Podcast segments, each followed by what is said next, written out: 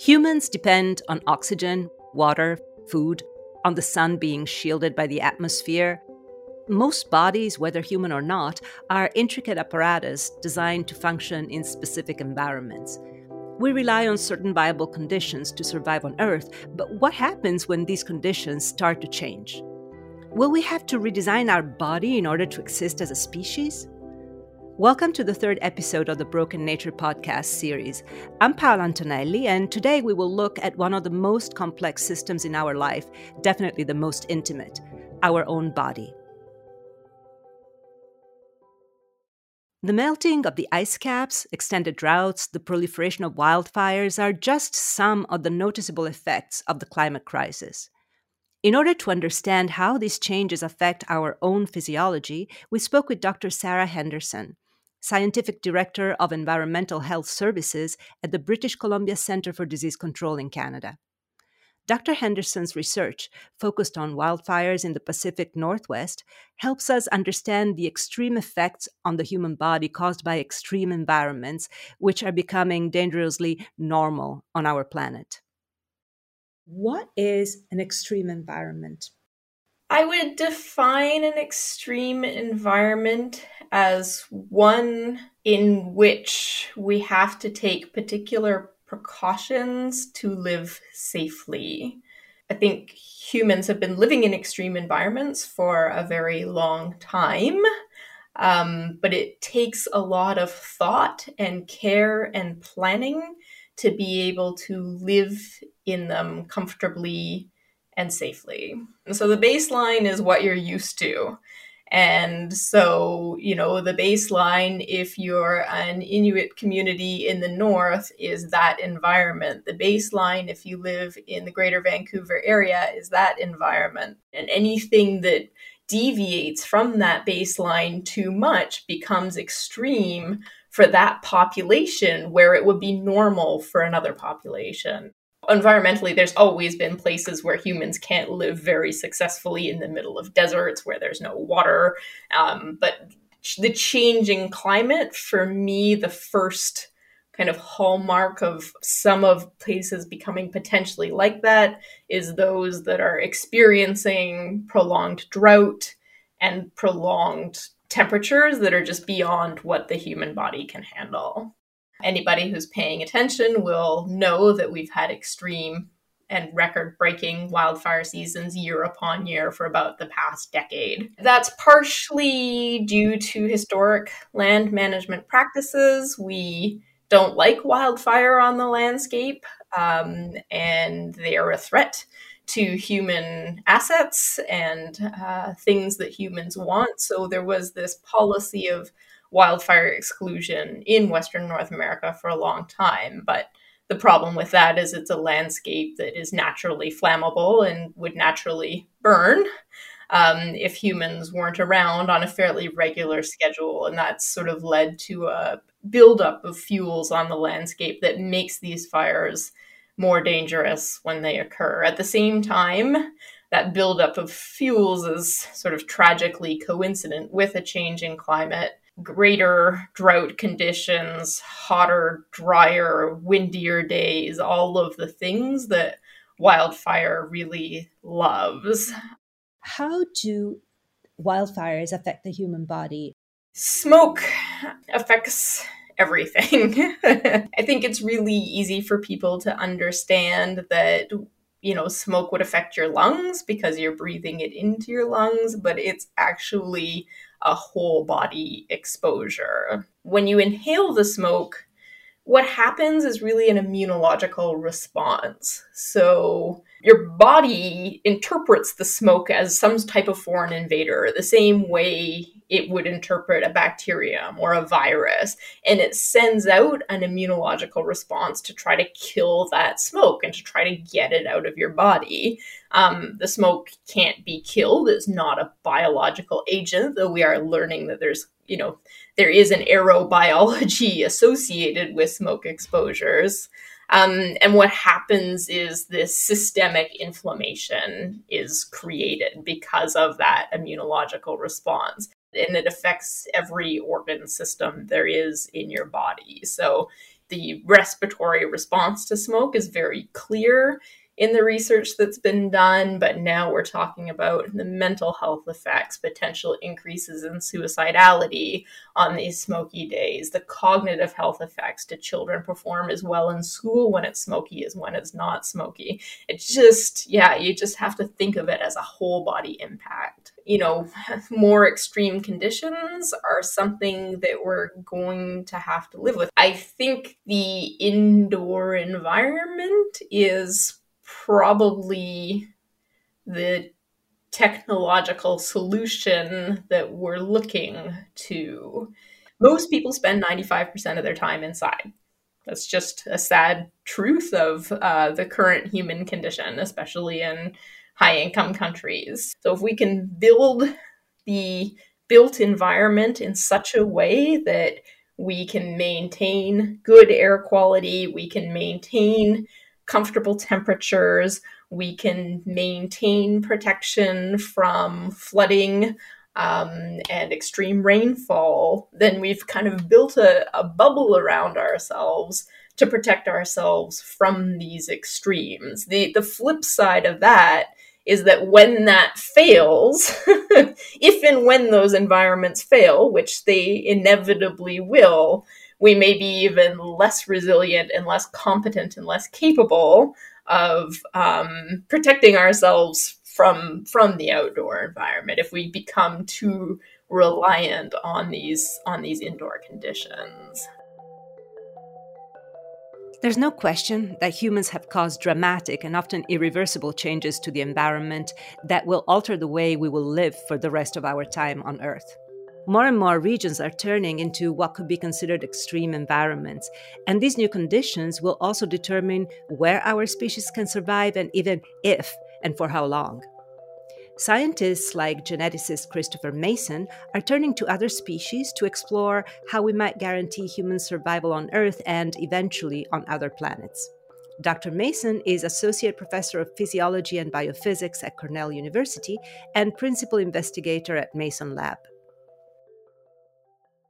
we have a laboratory that studies the genetics and epigenetics, or how you control genetics in all kinds of different environments. This includes humans when they get sick. This includes microbes when they're uh, making people sick, or microbes in strange places like subways and space stations. We would like to discuss with you one particular field of your research that kind of sums them all up. Can you tell us about your 500 year plan for the survival of the human species, please? Very happy to. So I, I penned this about 10 years ago when I first started the lab as really built on uh, an ethical framework. I wanted to start from really why should we preserve life, uh, humanity included, but really all of life, and how could we do it over the next really 500 years? It's actually one of the really key features of humans is that we have an innate capacity to make these long-term plans that are hundreds of years or decades. And we also have another really key feature that, that humans alone have, as far as we know, which is this awareness of extinction. We we are the only ones that understand what that means. We're the only ones aware of this extinction. That means it's incumbent upon us, and it's our duty to be shepherds of life, or the guardians of life. Uh, and I argue in the next 500 years, we will learn enough about the human genome and and microbial biology and general genetics that we can uh, basically begin to think about sending humans to Mars and at keeping them there safely, and even potentially adapting ourselves to these new environments because we might we clearly have evolved on Earth. We're not really prepared for Mars or Titan or other planets uh, or moons, but we know from therapeutic methods we use in the hospital today, we can slightly tweak the immune system. We can slightly modify uh, genetic features so you can improve resistance to radiation or survival in many contexts. So we want to take all the lessons from all the organisms that have ever lived and apply them to our future plans. It's in our abilities, it's in our capacity. We can. The question is just will we? I mean, you could even argue that most of climate change is less of a technical challenge than it is a political one, right? You know, think how terrifying climate change would be if we had no idea why it was changing, right? We know exactly what to do. We even know how to do it. It's just a question of political will and structural uh, changes to our, our societies. And so if we do nothing, eventually we will run out of time. So all, all moral questions are crystal clear if you look out to 1 billion year time frames. That means at that point, uh, anything we do for controlling the climate uh, is, is irrelevant because then it'll get too hot here because the sun starts to get too big, right? So, uh, but that means from now until then, we have to maintain the Earth as best we can.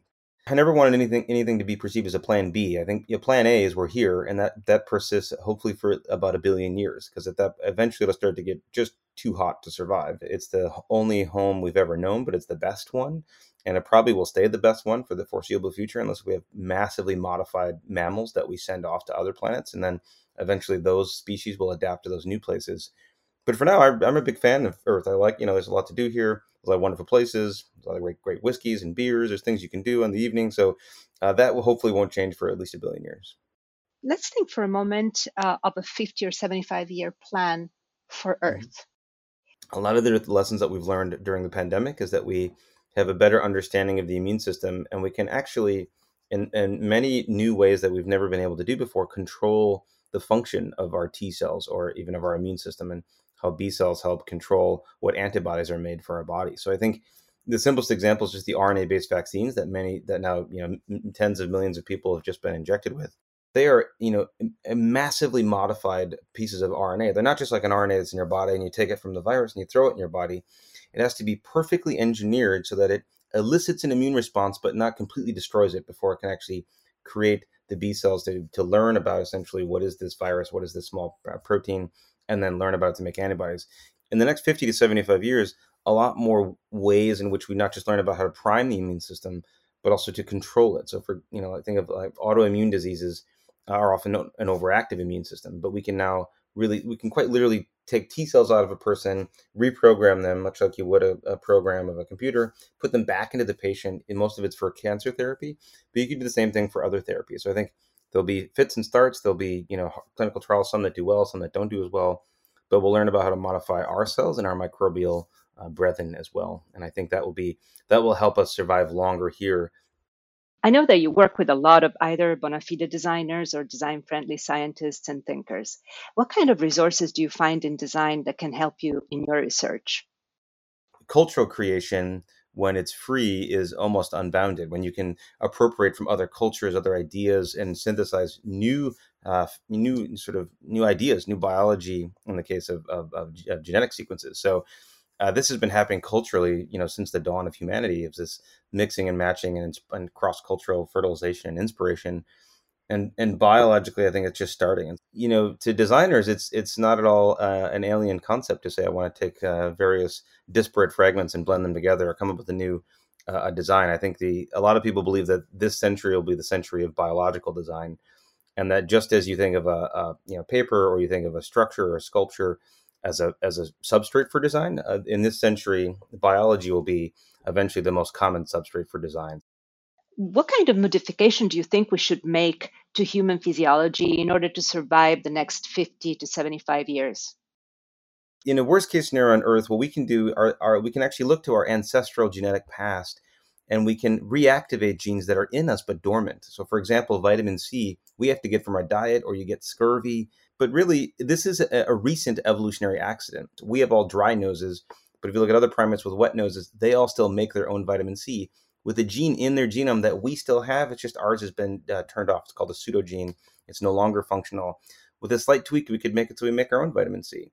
We also don't make all of our own amino acids. We're kind of sad that way. You know, it's kind of what I call this molecular ineptitude, but that we know there's biochemical pathways that we could integrate into the human genome so we've become more self-reliant in terms of making all of our own amino acids like many bacteria do.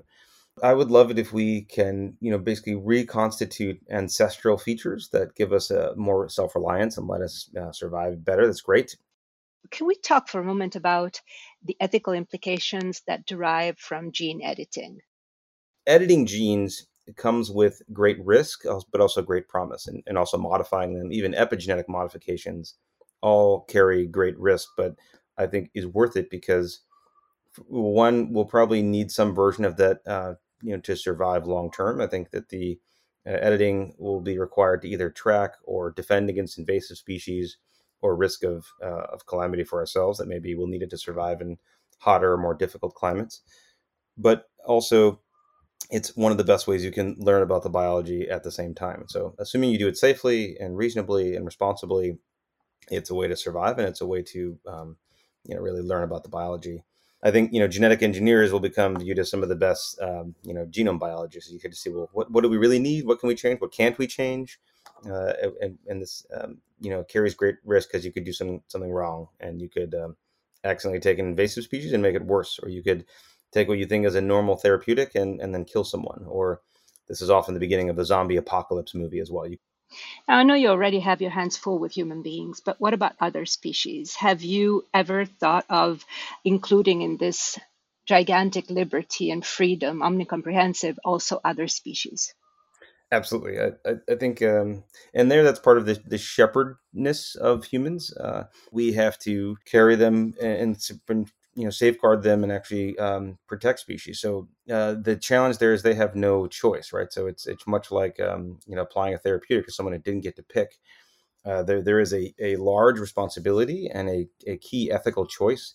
You have to make sure that you there was no other choice, that this is what you, as far as you know today, the best choice, which may be proven wrong 50 years from now. So I mean, a lot of medical choices that were the best choice 50 or 100 years ago are, are laughable today, right? But, but at the time, it's what people knew. And so I think uh, we have to know that the, the rearview mirror of history may not look kindly on everything we do, but, you know, for other species, if we think we have something that can preserve them or save them, uh, we should deploy it. And, and sometimes the, the best thing to do is to do nothing. If they're in a nice ecosystem and they're fine, you should leave them alone for at least a billion years. And after that, then we'll have to do something. The irresistible water bear. so, what can we learn from tardigrades and their physiology that can help us understand kind of changes that would need to be made to human physiology to withstand extreme environments, whether space or the worst we can do to on Earth? They are extraordinary creatures, and some people think they're cute. Some people think they're scary. Uh, they're just, but I think they're kind of like cute little water bears and and they are multicellular organisms. They're small little kind of creatures that walk. They're microscopic, but they're found all over the world. If you dry them out and put them into the vacuum of space, and then add some water back in, they can hop up again and start walking around. They can survive radiation. They can survive complete desiccation or drying out. You know, some, you know, va- complete vacuums. They they're pretty extraordinary. So looking through their their genome, there was a, a, gene that we've been deploying in human cells called DSUP, and this is a gene. What's interesting is it it didn't only come on in response to radiation. It's something that's actually fairly consistently active uh, in those uh, you know in those animals. So we think it actually does a decent job of actually protecting the DNA from damage, uh, as well as giving some baseline additional repair capacity. So it's kind of like taking your cells and say, I'm going to give you an extra uh, mechanic to go into your cells and keep an eye on things. Uh, except we've got this mechanic from a from a water bear. And so uh, again, and I don't think we have to put this yet in astronauts or humans it'll be 10 to 20 years of basic research before I'd, I'd be comfortable trying to do it therapeutically uh, or maybe less if things go well. But you know it, just even studying it understanding you know what this alien gene is doing in a human cell helps us understand both systems right? So and also helps us give us new features to human cells. So uh, we, we do like our, our little water bears very much so. The great hubris that comes with it but the control of biology and ecosystems and the innate guardianship and awareness of extinction and and acting on that duty is probably the most human thing that we could do actually evolution for all of its history has been uh, unguided and accidental. And for the first time, we can maybe make it a little bit uh, more ethical evolution, if you will, or at least a little bit more uh, rational and hopefully uh, more effective. What are the implications of altering our genetic makeup in order to assure our survival? Should a species have that much power over its own fate and the fate of the world? And would redesigning our physiology turn us into something other than human? Indeed, space can give us answers, but not necessarily solutions. We spoke with Dr. Nathalie Cabrol, director of SETI Institute, Carl Sagan Center for Research. As an astrobiologist, she investigates the adaptation of biological life to extreme environments and its relevance to planetary exploration. The scientist um, in me uh, is searching for life uh, beyond Earth I, I looked at habitability of planetary environment. And because I cannot go necessarily every weekend to Mars and come back with uh, notes, uh, I do the best I can with proxies, which is to go to uh, terrestrial extreme environments, which are providing me with a, a number of uh, uh, uh, responses to the questions that I am asking. What is an extremophile? An extremophile is a microorganism that's capable of living in conditions that we consider extreme to us. This is very relative. Uh, It can be an extremely acidic place or an extremely basic place. Uh, it can be very cold, very warm, very hot, uh, uh, extreme radiation, or under a kilometer of Earth. Anything that we imagine that you wouldn't survive, life has demonstrated over and over again that it can survive on our planet. In fact, the issue we have on our own planet is that we have to find a place where life or a condition where life cannot survive. So my, my take on this, uh, you know, uh, very quickly would be that uh, what these guys are trying to do is to force evolution. And uh, uh, so do we have to do this? Is it a better bet to force evolution or try to work with our planet and let evolution do what it does? I understand the, the needs to uh, find ways around when you're talking about space.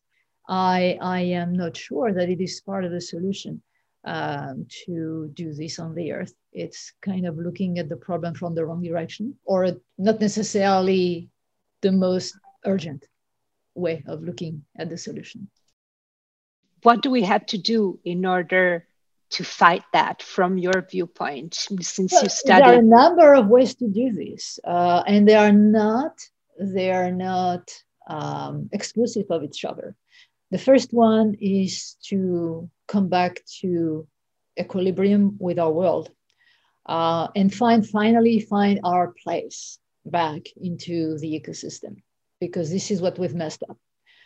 We are interacting with our planet at this point in time like extraterrestrial species visiting the earth. We are dealing with our planet through technology through artifacts and through artifices uh, instead of interacting with it in balance the way of coming back into balance and there, there are a number of ways of doing this the brute force way is to play the apprentice sorcerers, which we are doing now, and which is basically the way those guys want to go, uh, which is to engineer, geoengineer the earth and bioengineer humanity. So you can force your way through this. That depends on the kind of environment you want to live in. Then you can say, we go back to a more natural way of doing things, but for that, there is a price to be paid by the human species but we have to cut our numbers by at least half. We can achieve exactly what we want and the same things because the technology is here now by being half of the uh, of us. That doesn't mean that we need to kill people for that.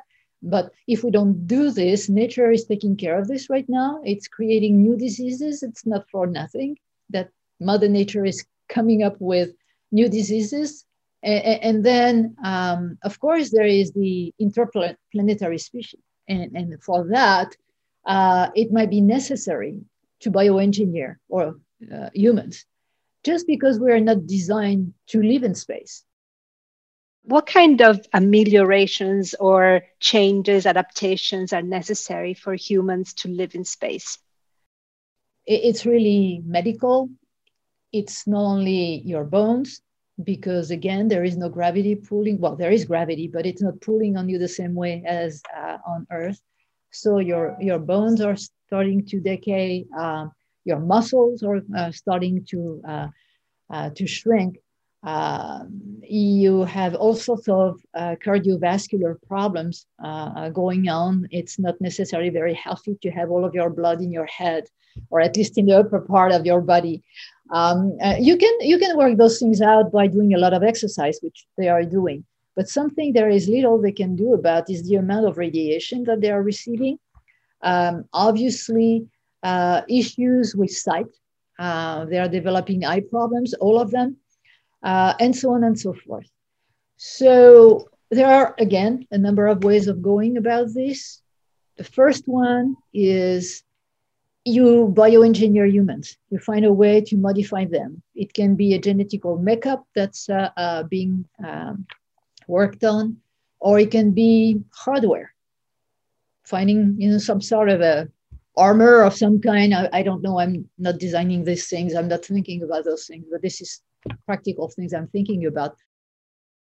And uh, can you find on Earth environments that are as extreme as some that you hypothesize you might find in space? So for me, uh, I've looked at extreme environments, um, especially from the standpoint of Mars. So uh, the first point is that there is no perfect terrestrial analog to any of the planetary environments that we are uh, uh visiting or we will be visiting. On the other hand, Mars and the Earth were close enough at the very beginning of their history, and some regions of Earth right now are fairly close still to the equatorial region of Mars, that um, we definitely, by studying those terrestrial analog, can learn a lot about early Mars. And to me, that matters because early Mars is when I am, uh, um, you know, uh, I can see that conditions were suitable for life as we know it but I have a greater interest even in the questions of life in the universe and especially on the nature of life. It's a question that I had in my mind. I was thinking then there's life on all planets, but maybe it's not the kind of life that is suitable for us, that matches our capability of living in that kind of environment. To go back to your questions about geoengineering, bioengineering, I think that this is really trying to force our way through when there is a more beautiful, elegant, natural way of going after those questions. And I'm not saying we shouldn't go to Mars or do all of those things, but we do this. Uh, we should do this as a respectful species and one that has understood that there might be other ways. And you know, uh, it's uh, um, I think that astrobiology um, is on the threshold, and exploration is on the threshold of a paradigm shift. So, the original question at this point, after this conversation, is almost moot because the original question is how do our bodies and our physiology need to change in order to adapt to the extreme environments caused by climate change? My question now is should they? you know should we even try or, or are we looking at the problem from the wrong side humans are evolving very very fast when you're looking at that especially maybe we also have now the possibility of observing that evolution that we didn't have before uh, but let's say that we are seeing more and more babies being born without wisdom teeth right after a few generations of pulling wisdom teeth out, Mother Nature say, okay, we don't need that. That's an aggravation. Uh, and, and let's get rid of that. The evolution is working pretty fast. I don't know of any studies, and maybe it's too early, to actually start to look at whether we can see already signs of evolution in our species as a response to climate change. Because climate is so different in so many different places of the planet that uh, it might be difficult to see that from the background noise of what we already have. The marker of this change is the rise in temperature, though. For me, I would say let's work as much as we can try and fix our impact on the environment. And, you know, as we go and see the progress that we are making on this, figure out ways of counteracting whatever aftermath is left. It may be that we can do a pretty good job, and that if that's the case, and we react now and become adult now, uh, there'll still be uh, consequences. It's too late for not having any consequences to that. But uh, let's say that we manage that, and within a few generations, we are back to some sort of an equilibrium. If, on the other hand, we don't change anything, and uh, we we continue, you know, to act like the freight train, um, then the environment is going to continue to have this feedback until we understand or we disappear we can live in a geoengineered, bioengineered world. Do we really want this? That's the point, you know. Some of our fellow human beings don't seem to mind In fact, they are sort of going ahead of the crisis, making a lot of noise about this as if it was the only solution we have, becoming some sort of droid, half machine, half human, or uh, going to Mars or to other planets as the only solution to save our species. It's not the only one. The responsibility is here for us on our planet. We are not going to Mars to solve all of the misery of the misery of planet Earth. That's not true. That's not right. If we live with that state of mind, then we will just continue pursue the same mistakes wherever we go. We will be remembered as the apprentice sorcerer, uh, uh, the generation that is bo- both blessed and cursed. Cursed because it came to a point where it had all these toys and was just doing like a teenage civilization have enough brain to get themselves in trouble big trouble because now you are dealing with survival life and the biosphere right but at the same time this generation that for the first time not only could see the universe around in the sky at night but is ready to touch it. And when i say touch it i mean every single word of it.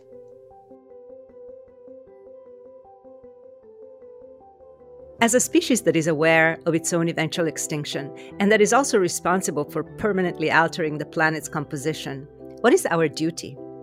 Would it be better for Earth if evolution ran its course and humans disappeared? And does our responsibility for the care of other species and environments extend to other planets? Our awareness of our vanishing can be both a blessing and a curse. Some of our guests propose we harness this existential knowledge and the development of new technologies to assure our future survival and that of other species, whether on Earth or on Mars. Others propose instead that we learn from the past and focus on repairing the disproportionate amount of power that we have exerted over the rest of nature. Unlike the systems explored in the previous episodes of this series, the human body does not require systemic redesign for more equitable infrastructures to develop. Like those of other animals and plants, human bodies have been optimally engineered to thrive on Earth. And our most important duty going forward is to care for the environment that is most suited not only for our survival, but for that of all species. Thank you for listening to the MoMA Magazine podcast. Thanks to our guests, Sarah, Christopher, and Nathalie, for sharing their time and knowledge with us. For more information about their work in this episode, check out moma.org forward slash magazine. The Broken Nature podcast series is hosted by me, Paola Antonelli, and produced by Isabel Custodio, with research and writing by Anna Burkhardt, and assistance from Alex Halberstadt, Prudence Pfeiffer, and Leah Dickerman. Thank you to Allianz, MoMA's partner for design and innovation. Tune in next week for the next episode in the Broken Nature series.